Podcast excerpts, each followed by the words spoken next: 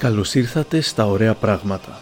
Είμαι ο Άρης Δημοκίδης και σήμερα έχουμε ένα ακόμα επεισόδιο της σειράς «Ρώτα με ό,τι θες». Καλεσμένη μου είναι η Λένα Φουτζιτζή, γνωστή και ως ΑΜΠΑ, διευθύντρια του ομώνυμου site. Στείλατε δεκάδες ερωτήσεις μέσω των μικροπραγμάτων της Λάιφου και προλάβαμε να τις κουβεντιάσουμε σχεδόν όλες, ακόμα και αυτές που ήταν ξεκάθαρα από κακοπροαίρετους haters. Η Λένα από το State College της Πενσιλβάνια τον είπα και εγώ από τη Συθωνία της Χαλκιδικής. Λένα, γεια σου. Γεια σου Άρη.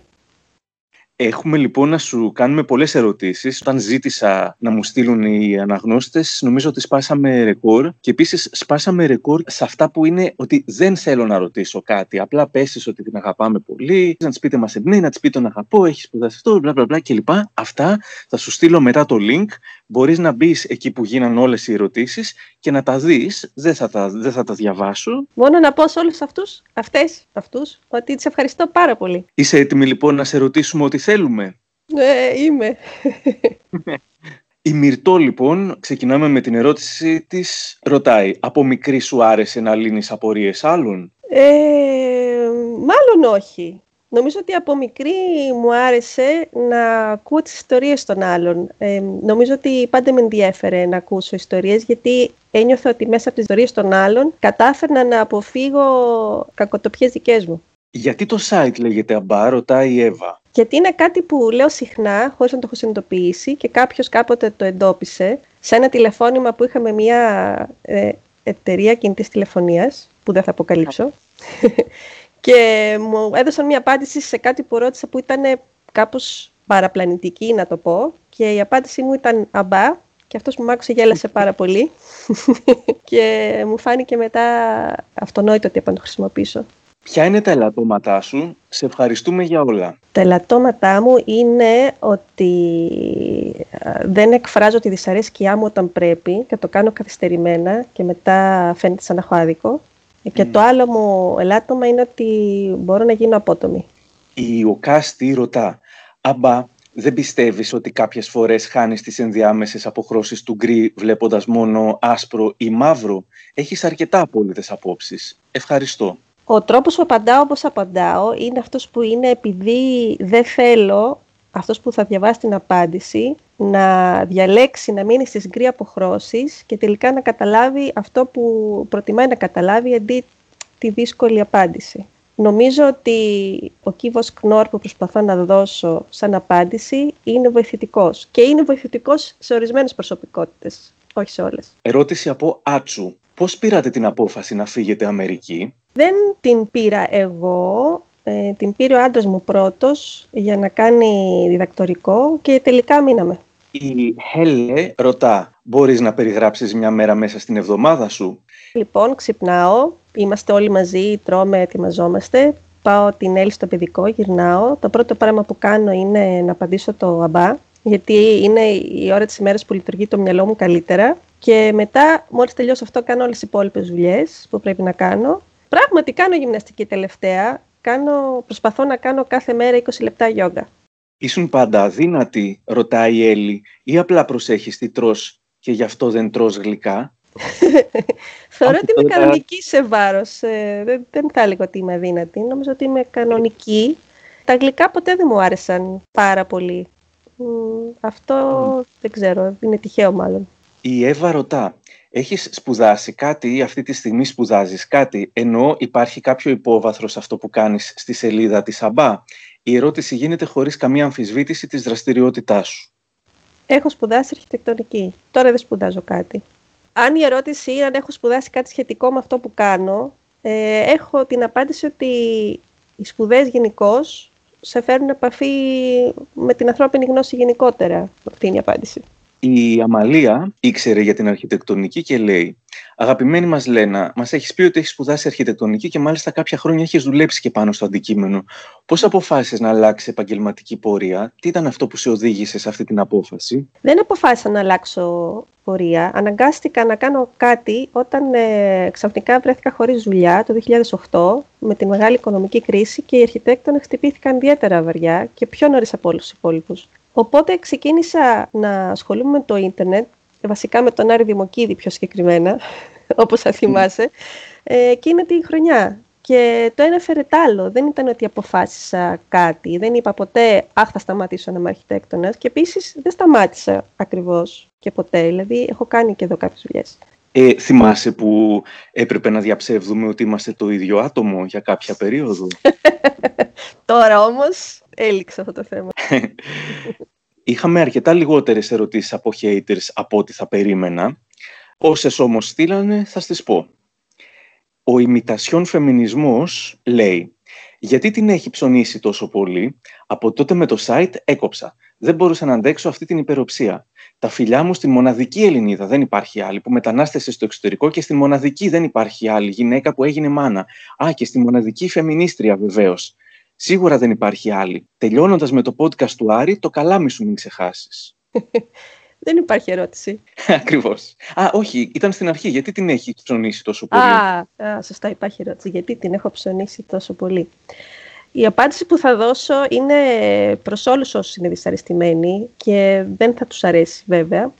Το ABBA είναι ένα site το οποίο υπάρχει δωρεάν και το διαβάζει όποιος βρίσκει κάτι εκεί μέσα. Ε, ας πούμε, εμένα δεν μου αρέσει καθόλου το Game of Thrones, αλλά δεν πάω στο forum το Game of Thrones να τους πω ότι οι ηθοποιοί είναι πολύ κακοί. Λοιπόν, η Σοφία τώρα ρωτάει, σου έλεγαν πότε θα κάνεις παιδί όλοι στον κύκλο σου ή όλοι στον κύκλο σου είναι όπως εσύ, όχι παλιάνθρωποι δηλαδή; Και αν ναι, αν σου έλεγαν δηλαδή πότε θα κάνεις παιδί, τι απαντήσει, απαντήσεις έδινες, πολύ θα ήθελα να μάθω την δικιά σου πληρωμένη απάντηση.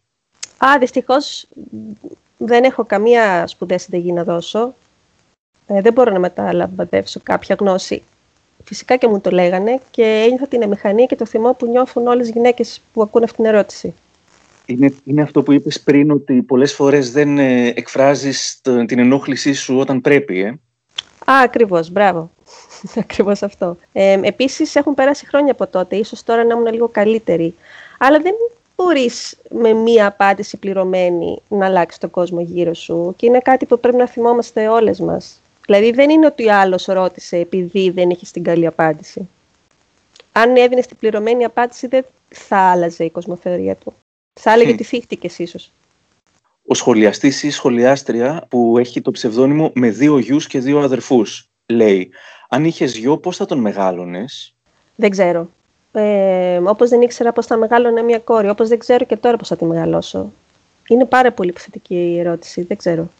Η Φωτεινή ρωτά, θα προσλάμβανες έναν άντρα για να προσέχει το παιδί σου για να κάνει τις δουλειές στο σπίτι σου, Μήπως το έχεις κάνει ήδη; Ρωτάω φυσικά γιατί οι δουλειές της ντατάς και της οικιακής βοηθού θεωρούνται σχεδόν αποκλειστικά γυναικείες. Έχω προσλάβει άντρες για οικιακή βοήθεια, δύο φορές ως τώρα. Ε, δεν έχω προσλάβει μάνι, νταντά, γιατί δεν ε, έχει τύχει να βρω υποψήφιο ποτέ από την αλήθεια, αλλά στο παιδικό που είναι η Νέλη υπάρχει ένας άντρας που δουλεύει εκεί, οπότε έχει έναν άντρα στη ζωή της. Εννοώ ως δαντά. Η Τζόρτζια ρωτάει, δεν φταίει ποτέ η περίοδος; Εννοώ, έχω παρατηρήσει ότι τις μέρες που προηγούνται της περίοδου μου, πράγματι θολώνει λίγο η σκέψη και η διαχείριση των συναισθημάτων μου. Αν εγώ μπορώ να πω, είχα λάθος αντίδραση λόγω της περίοδου μου, γιατί να μην επιτρέπεται ή να θεωρείται μισογενιστικό να μου το επισημαίνουν οι άλλοι; Η περίοδος μπορεί να επηρεάσει τη διάθεσή μας, όπως τη διάθεσή μας μπορεί να επηρεάσει και η αϊπνία, μια ασθένεια, ένα περιστατικό, κάποιος μας, μας κοίταξε στραβά στον δρόμο, χίλια δυο πράγματα μπορούν να μας επηρεάσουν μέσα στη μέρα. Το πρόβλημα είναι όταν οποιαδήποτε μη θετική συμπεριφορά μιας γυναίκας αυτόματα εξηγείται με τις γυναικείες ορμόνες. Ένας άντρας που θα θολώσει δεν θα σκεφτεί ότι φταίνει οι αντρικές του ορμόνες. Μία γυναίκα θα είναι το πρώτο που θα σκεφτεί, θα είναι το πρώτο που θα σκεφτεί, το οποίο την κάνει να σκέφτεται, κατά συνέπεια, ότι αδυνατεί να κάνει λογικές σκέψεις. Είναι άλλο να επηρεαζόμαστε και άλλο να είμαστε έρμεο αυτών σε σημείο να μην μπορούμε να κάνουμε μια λογική σκέψη. Αυτό κάνει και τους άλλους να, να μας αντιμετωπίζουν έτσι και να μην έχουμε ποτέ λογικά αιτήματα. Αναγνώστης ή αναγνώστρια με το ψευδόνυμο ειλικρινές ερώτημα ρωτάει κάτι που ήδη ε, απάντησες, γιατί είσαι τόσο ενίοτε τόσο εριστική στις απαντήσεις σου. Προσθέτει, πιστεύεις ότι κατέχεις την απόλυτη αλήθεια και κάτι παρόμοιο ρωτά και ο η Τζάγκα. Νομίζεις ότι είσαι λίγο ξερόλας, έτσι είσαι στην καθημερινότητά σου; Έχεις άποψη στην καθημερινότητά σου για όλα; Στο αμπά απαντάω στις ερωτήσεις που έχω επιλέξει εγώ να απαντήσω μέσα από πολλές ερωτήσεις. Οπότε απαντάω επιλεκτικά στις ερωτήσεις που πιστεύω ότι έχουν μια απάντηση, τη δική μου απάντηση. Οι απαντήσεις που δίνονται στο αμπά δεν είναι απαντήσεις για το πώς λειτουργεί ο κόσμος ή για το πώς θα εκτοξεύσεις ένα πύραυλο. Ε, οι άνθρωποι μου ζητάνε την άποψή μου. Όλοι έχουμε από μια άποψη.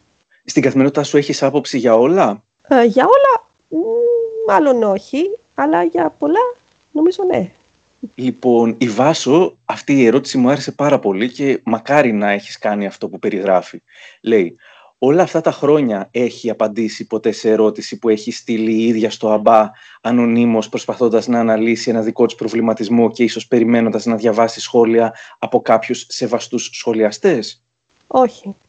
Γιατί να το κάνω; Οι ερωτήσεις που έρχονται είναι, έχουν πολύ μεγαλύτερη φαντασία από αυτή που θα μπορούσα να έχω εγώ. Ναι, απλά αν κάτι σε απασχολεί, χωρίς να πεις ότι είσαι εσύ και να πεις, ξέρω εγώ, Α, το παιδί μου μου είπε αυτό και εγώ σκέφτηκα εκείνο. Εσείς τι λέτε, και να διάβαζες τις απαντήσεις των σχολιαστών. Δεν θα σε ενδιαφέρει. Δεν μου πέρασε ποτέ από το μυαλό. Και τώρα που σου περνάει; Μου φαίνεται εξαπάτηση. Δεκτό. η Εύα ρωτάει, ποια είναι η ερώτηση που σε έχει επηρεάσει πιο πολύ διαβάζοντάς την; Και η Μπεν Μαρή λένε καλησπέρα, υπήρξε κάποια ερώτηση που σε σώκαρε και τη θυμάσαι μέχρι σήμερα; Επειδή έχουν περάσει πάρα πολλές ερωτήσεις, είναι χιλιάδες πια, ε, δεν ξεχωρίζω με μονομένες ερωτήσεις, αλλά μπορώ να ξεχωρίσω ένα στυλ ερωτήσεων που είναι σαν να την έχει γράψει, τις έχει γράψει η ίδια γυναίκα, με το ίδιο πρόσωπο και με στενεχωρεί πάρα πολύ. Είναι πολλές γυναίκες που έχουν την κοινή εμπειρία που τις κάνει να ρωτάνε τα ίδια πράγματα. Είναι κορίτσια νέα που τους έχουν μάθει τόσο πολύ γονείς να είναι καλές και ευγενικές, που έχουν φτάσει σημείο να δέχονται μεγάλη κακοποίηση από τους γύρω τους, από το πολύ άμεσο τους περιβάλλον και εννοώ την ίδια τους την οικογένεια, τα αδέρφια τους, τους φίλους τους και τους άντρες της ζωής τους.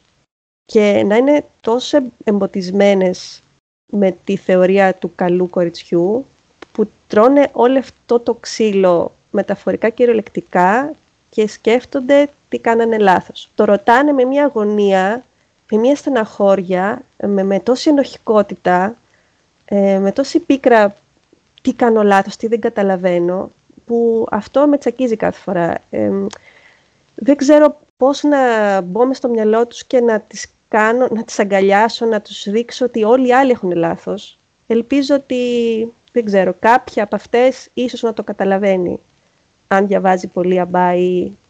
Γιατί οι μαγικές λέξεις και μαγικές απαντήσεις δεν υπάρχουν. Η Μαρία ρωτά, θα ήθελες να ασχοληθείς με την πολιτική, ιδιαίτερα στην Ελλάδα λόγω της δημοφιλίας σου, αλλά και λόγω του ότι δεν υπάρχει άλλη φωνή σαν τη δική σου στην πολιτική και χρειάζεται; Για μένα αυτό που κάνω είναι πολιτική. Δεν είναι πολιτική μόνο να σε έχουν εκλέξει και να έχεις ένα εκλεγμένο ρόλο. Ε, νομίζω ο καθένας μέσα ασκεί πολιτική με, με τη ζωή του, ε, γράφοντας ή μιλώντας με τους φίλους του ή δημόσια. Νομίζω ότι και εσύ Άρη κάνεις πολιτική με αυτό που κάνεις. Δεν ξέρω πώς αισθάνεσαι, αλλά εγώ έτσι το βλέπω. Δεν ξέρω, δεν ξέρω, δεν το είχα σκεφτεί. Πρέπει να το σκεφτώ. Θα σε καλώ σε podcast και θα ρωτήσω. Ε, ναι, θα κάνουμε ένα ρώτα με ό,τι θες στο, στο αμπά. Πολύ καλή ιδέα. Η Αθηνά λέει, είσαι φοβερή, αχ βρελένα. Ε, λοιπόν, καθ' όλη τη διάρκεια του αμπά, πόσο έχεις αλλάξει και αν ναι, ποιες πτυχές του εαυτού σου επηρεάστηκαν περισσότερο. Έχω αλλάξει, γιατί έχουν περάσει πολλά χρόνια. Και θα επιλέξω να δω τα θετικά της αλλαγής, αυτή τη στιγμή σε αυτή την απάντηση, που είναι ότι έχω περισσότερο θάρρος ε, και αυτό έρχεται από το ότι έχω μεγαλύτερη γνώση και, και έγινε ξερόλας. Ο Μακαρόν και ο Ιφάν λένε περίπου την ίδια ερώτηση. Ότι πλέον στο site φτάνουν οι ίδιες ερωτήσεις, τις οποίες δίνεις τις ίδιες περίπου απαντήσεις. Πώς φαντάζεσαι το site σε ένα-δύο χρόνια, και ο φαν λέει: Πολλές από τις ερωτήσεις του site είναι σχεδόν επαναλαμβανόμενες. Δεν έχεις βαρεθεί να τις απαντάς. Πιστεύεις ότι θα επέρθει σύντομα κορεσμός, άρα και η λήξη του site, ή βασίζεσαι στο ότι το κοινό ανανεώνεται; Σιγά μην λήξει και το site. Επειδή υπάρχουν παρόμοιες ερωτήσεις. Απάντησες πολύ αγανακτισμένα. Ε, όλες οι ερωτήσεις έχουν απαντηθεί, όχι από μένα, γενικώς όλες οι ερωτήσεις της ανθρωπότητας έχουν απαντηθεί, οι φιλοσοφικές. Δεν προκύπτουν και νέα ερωτήματα. Οι ερωτήσεις του ανθρώπου είναι οι ίδιες εδώ και χιλιετίες. Αλλά δεν σταματήσανε να γράφονται τα βιβλία, ούτε σταματήσανε τα έργα, τα θεατρικά, ούτε το σινεμά. Δεν είναι αυτός ο λόγος που δίνουμε τις απαντήσεις. Δεν είναι ότι απαντάμε μέχρι να τελειώσουν τα ερωτήματα. Απαντάμε γιατί εξελίσσουμε τη γνώση μας με κάθε απάντηση, ας πούμε, καταλαβαίνεις κάτι άλλο όταν περάσει ο καιρός. Διαβάζεις το ίδιο έργο 10 χρόνια μετά και καταλαβαίνεις κάτι άλλο.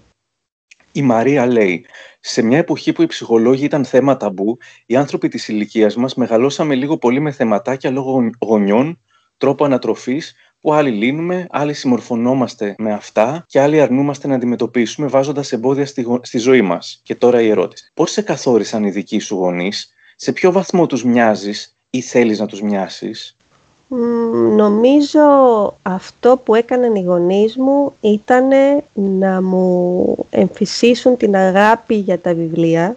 Από και, και πέρα η δουλειά ήταν προσωπική, αλλά είναι πολύ σημαντικό μέσα σε ένα σπίτι να θεωρείται το διάβασμα αυτονόητο όσο η τηλεόραση ή το φαγητό ή ο ύπνος. Δηλαδή το βιβλίο δεν ήταν κάτι που κάνουμε ως πολυτέλεια ή το κάνουμε μόνο το καλοκαίρι ή μόνο τα Χριστούγεννα. Είναι μέρος της καθημερινότητας, όπως είναι όλες οι δραστηριότητες. Και το άλλο που με έχει εμπνεύσει είναι ότι με τα μέσα που είχαν και τις γνώσεις που είχαν, θέλανε πάντα να βρίσκονται σε μέρη που έχουν να προσφέρουν ε, πολλές περισσότερες διεξόδους κοινωνικά. Δηλαδή ήταν από κλειστές κοινωνίες και πάντα ήθελαν να βρεθούν σε πιο ανοιχτές.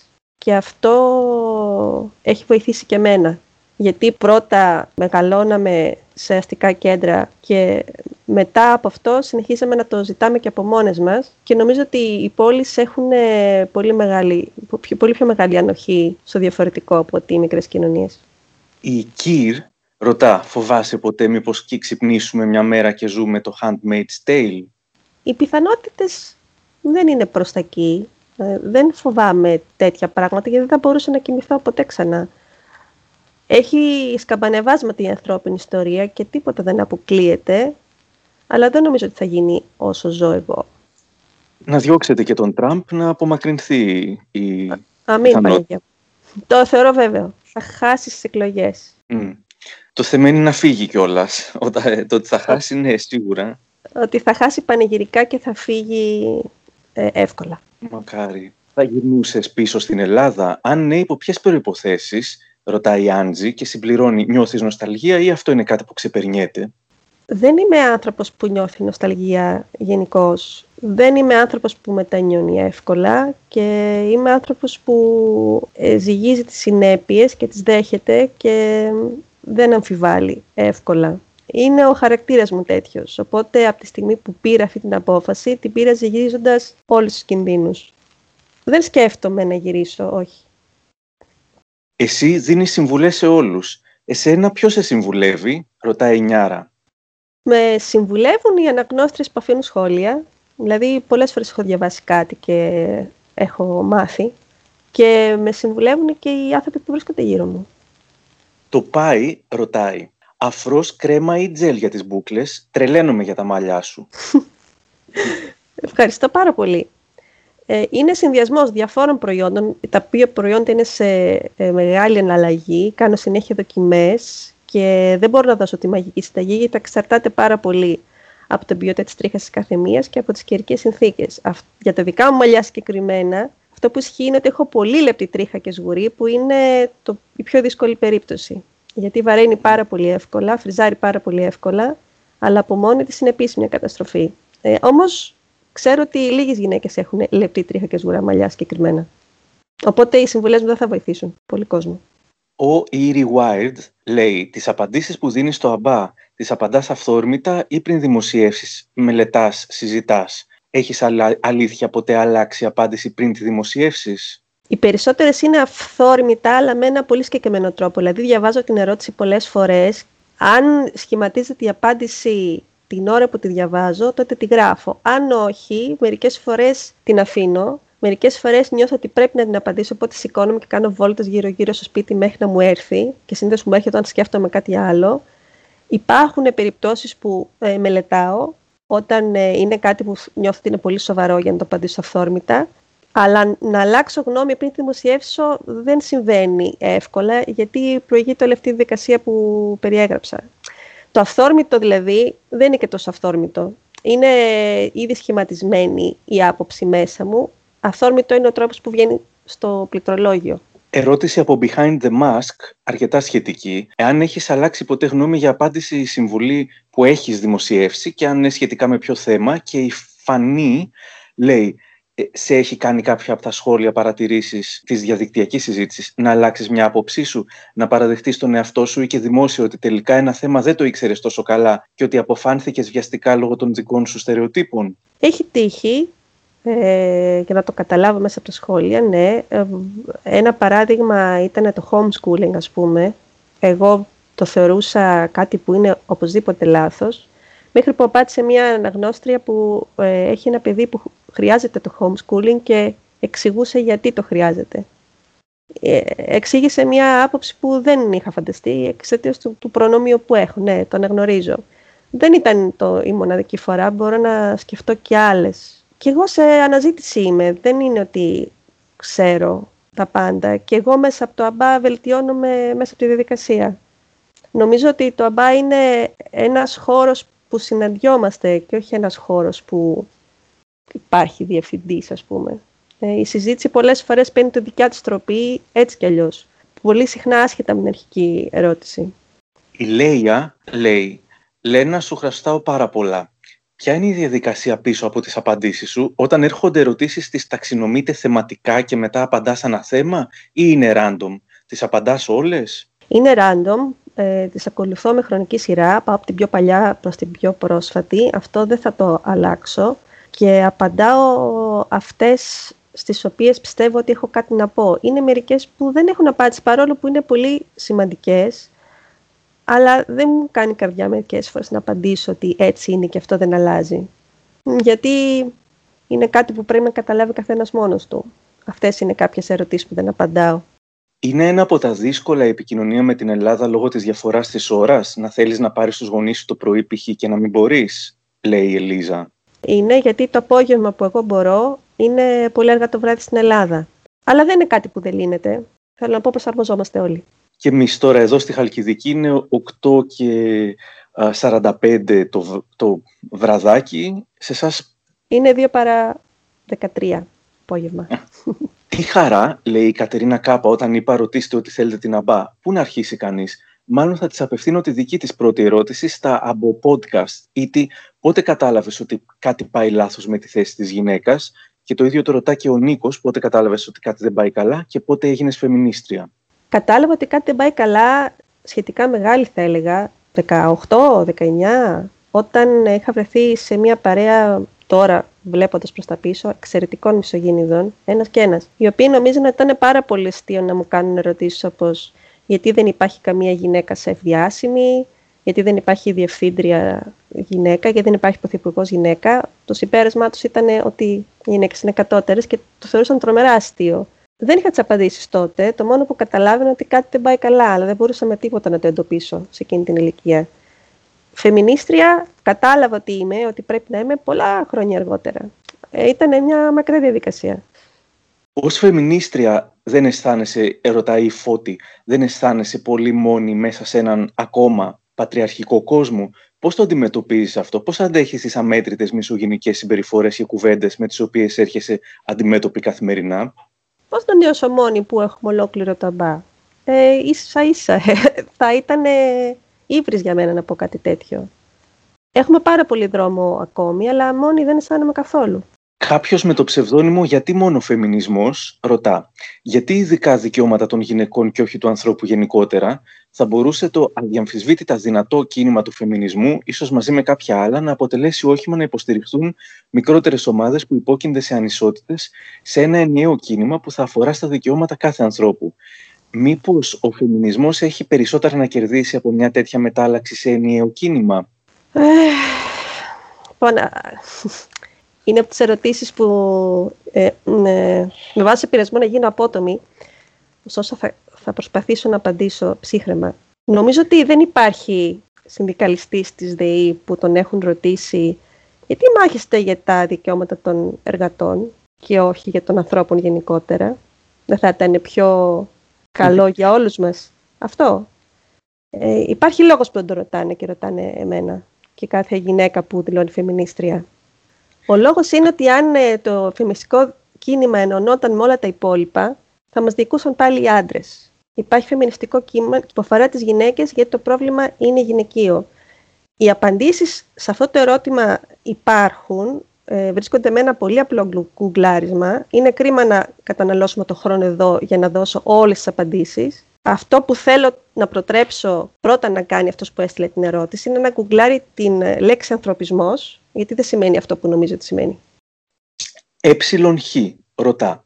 Σε ακολουθώ από το blog σου ακόμα. Τότε που έκανες το τραπέζι σε Τούρκο φίλο σας. Έχετε φίλους που τους κάνεις στο τραπέζι; Πριν τον ιό φυσικά, πριν την πανδημία. Οι αγαπημένες σου συνταγές ελληνικές ή τολμάς και άλλες. είναι καταπληκτική μαγείρισα η Λένα, έχω να πω, γιατί έχω φάει πολλές φορές από τα χεράκια της. Αχ, σε ευχαριστώ πάρα πολύ και μακάρι μπορούσα να καλέσω εσένα και τον Γιώργο να έρθετε ξανά να σας μαγειρέψω.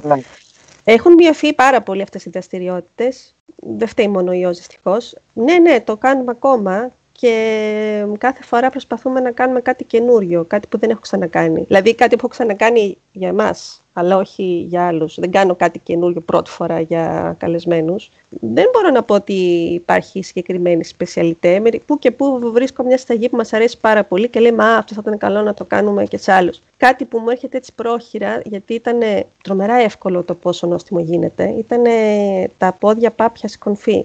Ακούγεται δύσκολο, αλλά είναι πολύ εύκολο. Το θέλω.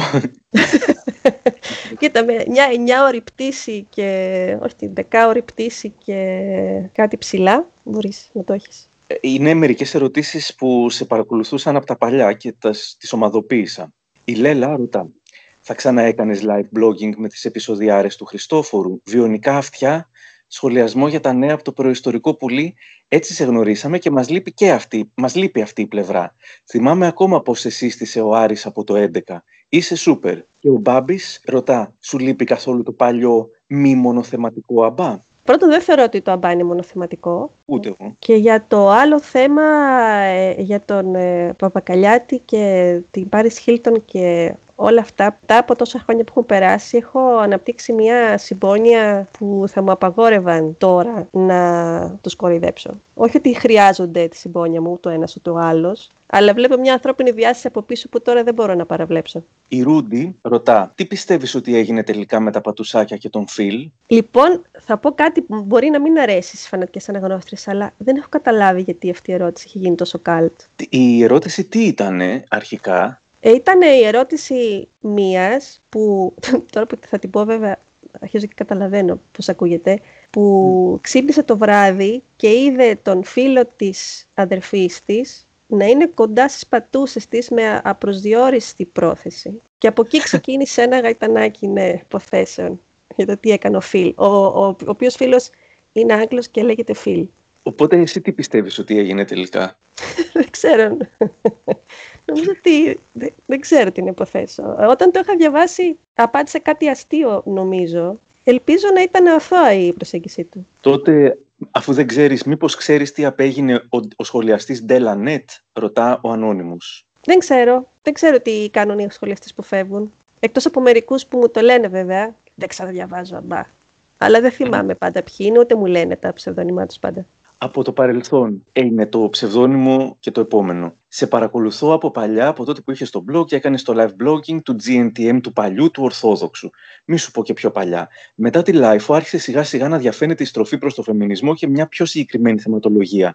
Η αλλαγή ήρθε από αυτά που έβλεπες να στέλνει ο κόσμος ή από κάτι που έγινε εσωτερικά σε σένα. Πώς προέκυψε; Και τα δύο ε, παράλληλα γίνανε αυτά. Άλλαξαν οι ερωτήσεις και άλλαξα εγώ, ή άλλαξαν οι απαντήσεις μου και άρχισαν να αλλάζουν οι, οι ερωτήσεις. Δεν ξέρω, δεν νομίζω ότι υπάρχει αρχή και τέλος. Είναι σαν την κότα και το αυγό.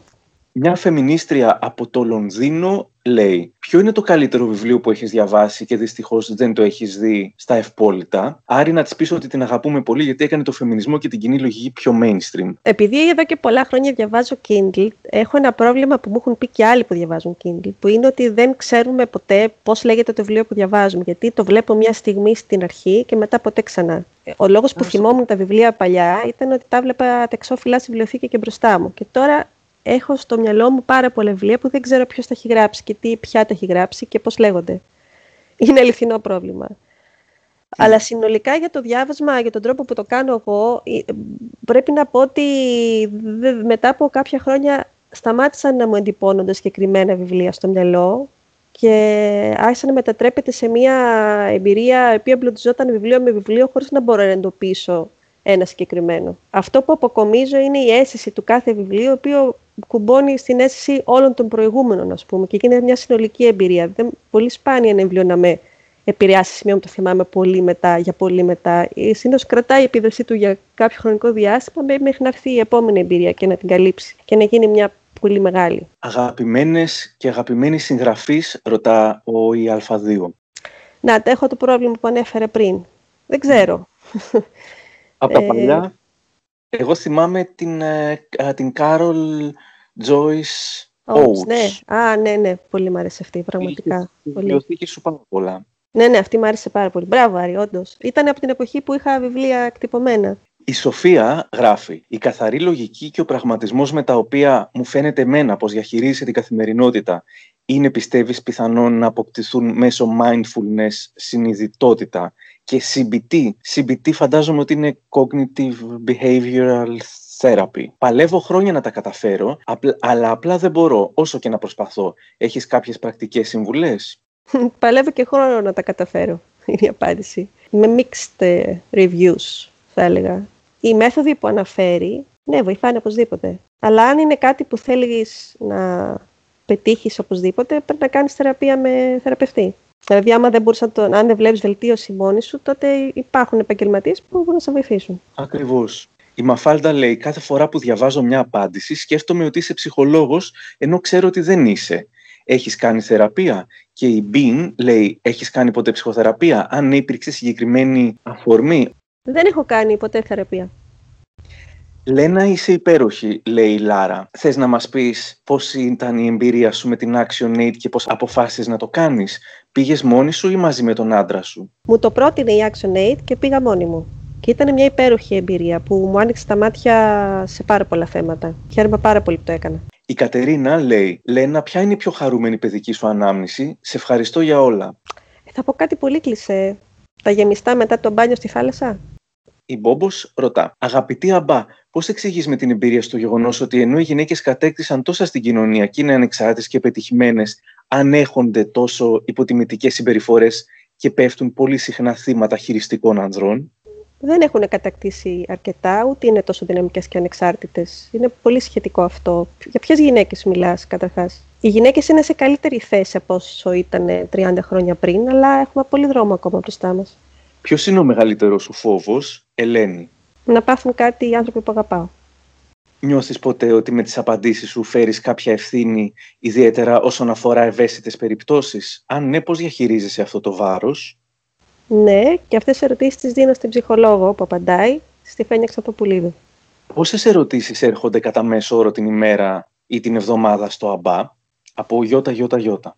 Ε, δεν ξέρω πόσες είναι κάθε μέρα. Είναι μια ερώτηση που με ρωτάνε πάρα πολλές φορές. Δεν ξέρω γιατί μπαίνουν σε ένα συνολικό κατάλογο και δεν παρακολουθώ τα νούμερα, μπορώ να πω πόσες είναι κάθε φορά πόσες είναι σε αναμονή και πώς είναι αναμονή. Και τώρα είναι νομίζω 700. 700 σε αναμονη Καλό κουράγιο. είναι και μια απάντηση στο αν θα κλείσει το site. Για την ώρα δεν φαίνεται. Ακριβώς. Η Τζένι ρωτάει, ασχολείσαι με το μακιγιάζ, φόρεμα, φούστα ή παντελόνι; Κάπου είδα ότι έχεις δωμάτιο ντουλάπα και με τις προσφορές που κάνουν στην Αμερική αγοράζεις πολλά ή είσαι μινιμαλίστρια; Τώρα με το COVID είναι φόρμα και, και ζακέτα. Προ-COVID δεν είμαι ούτε μινιμαλίστρια ούτε μαξιμαλίστρια νομίζω. Μου αρέσουν τα ρούχα και όντως υπάρχουν φοβερές εκτός στην Αμερική. Αλλά αυτό που δεν μπορώ με τίποτα είναι ε, τα άχρηστα και αχρησιμοποιητά πράγματα μέσα σε ένα σπίτι. Ασχολείσαι με το μακιγιάζ; Είμαι του no make-up make-up γενικώς. Θα βγεις με την κόρη σου για το Halloween, θα στολίσεις τον κήπο σας, ρωτάει η Έλεν.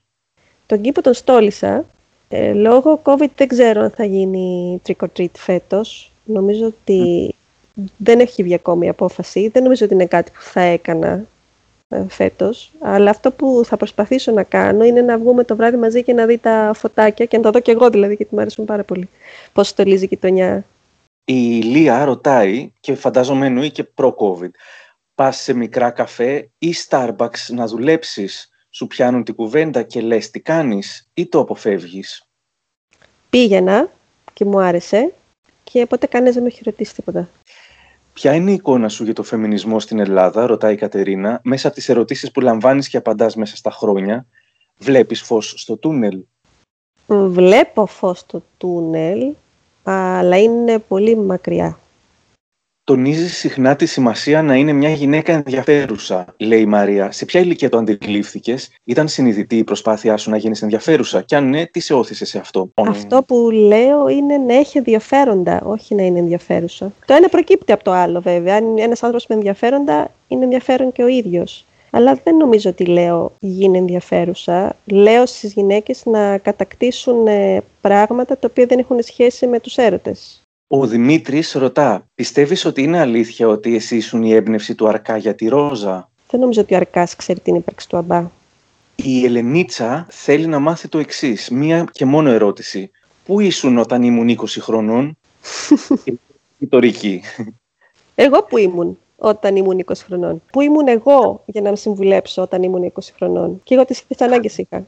Σου λείπει η ζωή που είχες στα 27. Κάποιος με ψευδόνυμο Εγώ είμαι 27 όλες τις ηλικίες τις θυμάμαι με ένα μείγμα συναισθημάτων. Κυρίως είναι θετικό, αλλά σε καμία ηλικία δεν θα ήθελα να επιστρέψω. Ο ή Νούντλ. Ενώ είναι μια δύσκολη περίοδος για όλους μας και για τους ανθρώπους της τέχνης, για ποιο λόγο δεν βάζετε το όνομα του δημιουργού στις φωτογραφίες σχέδια που ανεβάζετε σαν εξώφυλλα στα άρθρα του ΑΜΠΑ.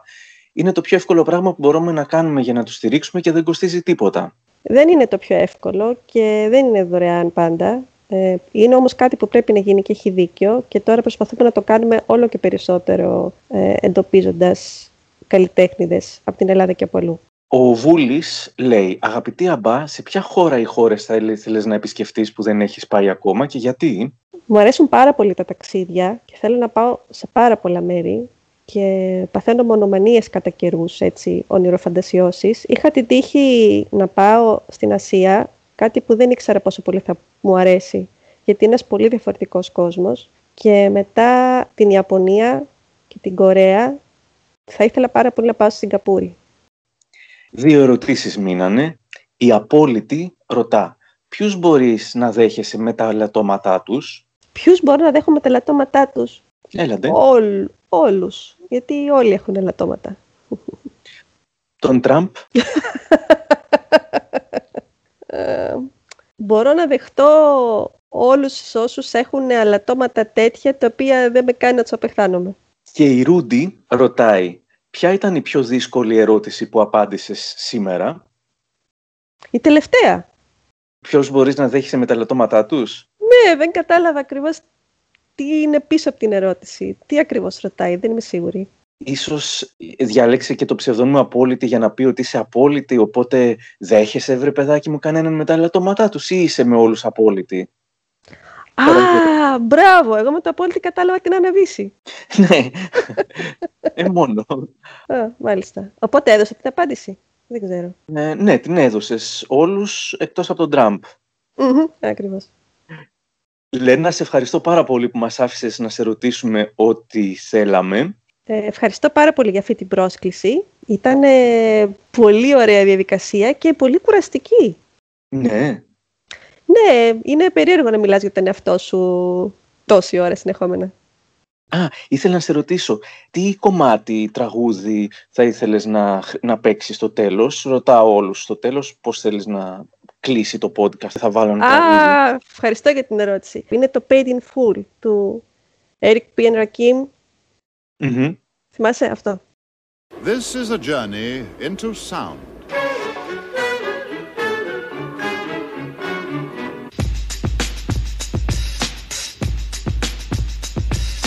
This is a journey into sound.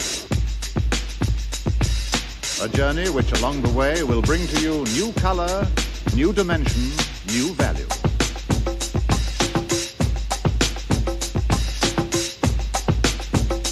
When all is ready, I throw this switch. Pump up the volume, pump up the volume. Pump that bass.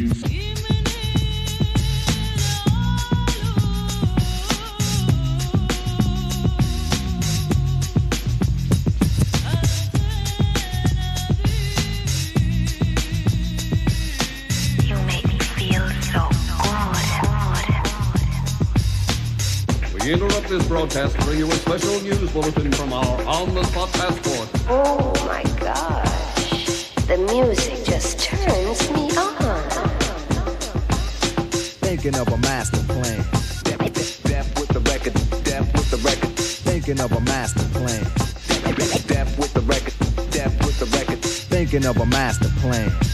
Ain't nothing but sweat inside my hands. So I dig into my pocket, all my money spent. So I get deeper, but still coming up with lint. So I start my mission, leave my residence. Thinking how could I get some dead presidents? I need money. I used to be a stick up kid, so I think of all the devious things I did. I used to roll up. This is a hole up. Ain't nothing funny. Stop smiling. You still don't nothing move but the money. But now I learn to earn cause I'm righteous. I feel great, so maybe I might just search for a nine to five. If I strive, then maybe I'll stay alive. So I walk up the street, whistling this, feeling out of place, cause man do I miss a pen and a paper, a stereo, a tape, taper. Me and Eric being a nice big plate of fish, which is my favorite dish. But without no money, it's still a wish. Cause I don't like to dream about getting paid, so I dig into the books of the rhymes that I made. So now to test to see if I got pulled, hit the studio, cause I'm paid in full.